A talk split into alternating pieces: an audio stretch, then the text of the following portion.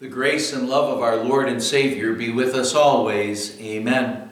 The Word of God we want to consider today is again our Gospel reading for this past Sunday, the 20th Sunday after Pentecost. We're looking at Luke chapter 17, verses 1 to 10. Luke writes Jesus said to his disciples, Things that cause people to sin are bound to come, but woe to that person through whom they come. It would be better for him to be thrown into the sea with a millstone tied around his neck than for him to cause one of these little ones to sin. So watch yourselves. If your brother sins, rebuke him. If he repents, forgive him. If he sins against you seven times in a day and seven times comes back to you and says, I repent, forgive him. The apostles said to the Lord, increase our faith. He replied, If you have faith the size as small as a mustard seed, you can say to this mulberry tree, Be uprooted and, tra- and planted in the sea, and it will obey you. Suppose one of you had a servant plowing or looking after the sheep. Would he say to the servant when he comes in from the field, Come along now and sit down to eat? Would he not rather say, Prepare my supper, get yourself ready, and wait on me while I eat and drink. After that, you may eat and drink. Would he thank the servant because he had because he did what he was told to do? So you also, when you have done everything you were told to do, should say, "We are unworthy servants. We have only done our duty." My dear friends in Christ, in our reading, as we've said, Jesus was talking about doing our duty to God. And that doing our duty to God, well, after God has given us faith, after He's worked in our hearts, after He empowers us to live as His believing children, well, doing our duty to God is acting on the faith or acting because of the faith that God has given to us living as his believing children, not trying to earn heaven because that's something we can't do, but thanking God for all that he in his grace and mercy has done for us. Our duty to God includes forgiving others as we have been forgiven by God and that's the key thing there is we've been forgiven so much more by our God. Doing our duty to God, it also includes being careful that we don't mislead a fellow Christian and well, being willing to forgive those who sin against us no matter how often they may do so. Well, the apostles, what they wanted to do, they heard what Jesus said, and they really wanted to do what Jesus said, but they thought that that was such a difficult thing that Jesus asked of them. And so they said to Jesus, Increase our faith. They felt their faith was too weak to be able to do what Jesus said. And well, Jesus didn't respond to them by telling them, yeah, your faith is too weak, you can't do what I'm after.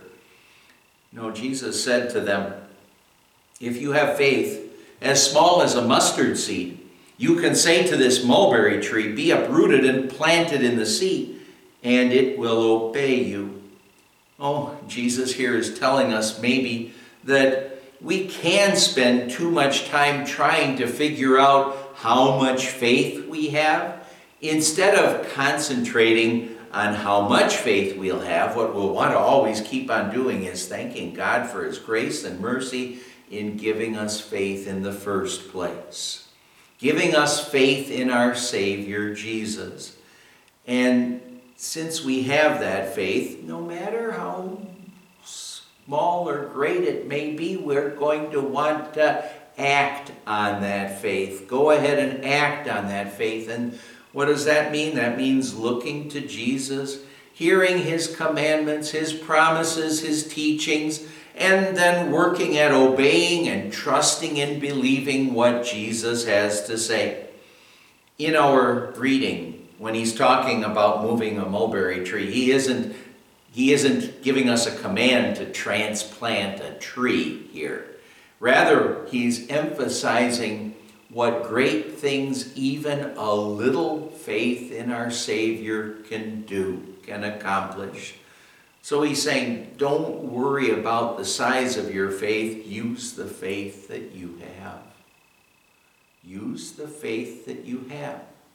And of course, as he's saying, use the faith that you have, whether it's strong or weak, he's also saying, keep on regularly and faithfully hearing and studying His Word so the Holy Spirit can work on your heart and keep on strengthening your faith, giving you a faith that could be bigger, greater than that of a mustard seed. Well, in this reading, then, Jesus referred to a slave of his day who was expected to do the work his master gave him.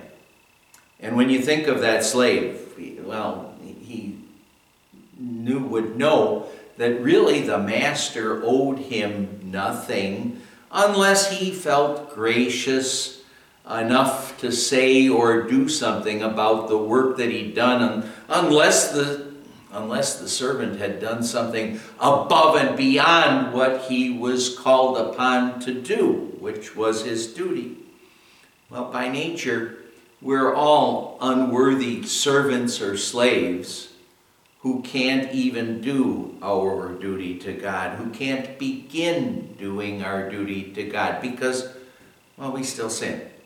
We still sin. We were slaves to Satan, sin, death, and hell, but what God did is God so loved the world that he sent his one and only Son to buy us back from the devil, to pay the debt that we owed to God. He brought us to faith, so we belong to God. And now our God has the right to tell us what to do and not to do. But Jesus says, So you also, when you have done everything you were told to do, should say, We are unworthy servants. We have only done our duty. Now, the fact is, is because we have a sinful nature, we must confess that we can't begin to do our duty to God. So, will we be damned? Will we be condemned? And the answer to believing children of God like us is, of course, no, we won't be condemned. And that's because through faith we are God's servants who can do our duty to God. And now that's the key there. Through faith, we can do our duty to God. But that's through Christ, of course. And remember that it is through Christ. Through faith, what God does is God empowers us to live for Christ. And, well, what's more important is that through Christ's sinless death, life and death, that's credited to us that's credited to us, and it's as if that's us now. Jesus, what he did for us. And that's credited to us, and our shortcomings, our failures, our rebellions against God, those are washed away by the blood of Christ. And so what we can do is say our duty to God has already been perfectly done by Christ our Savior in our behalf. So what's left for us to do? Well, the fact is, nothing to earn our salvation. Christ accomplished that already for us. It's already been done by Him. We can't do that, but what we can do is thank our God.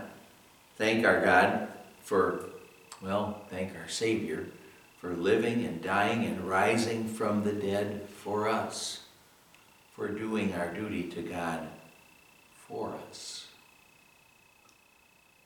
Amen. Let's pray. Lord God, Heavenly Father, help us to be very concerned about doing our duty to God so we don't set a bad example that could mislead anyone, especially little ones. Help us to be forgiving and always leading souls to Christ's forgiveness, grace, and love. We pray in his name. Amen. In the grace of our Lord Jesus Christ and the love of God the Father and the fellowship of the Holy Spirit be with you always. Amen.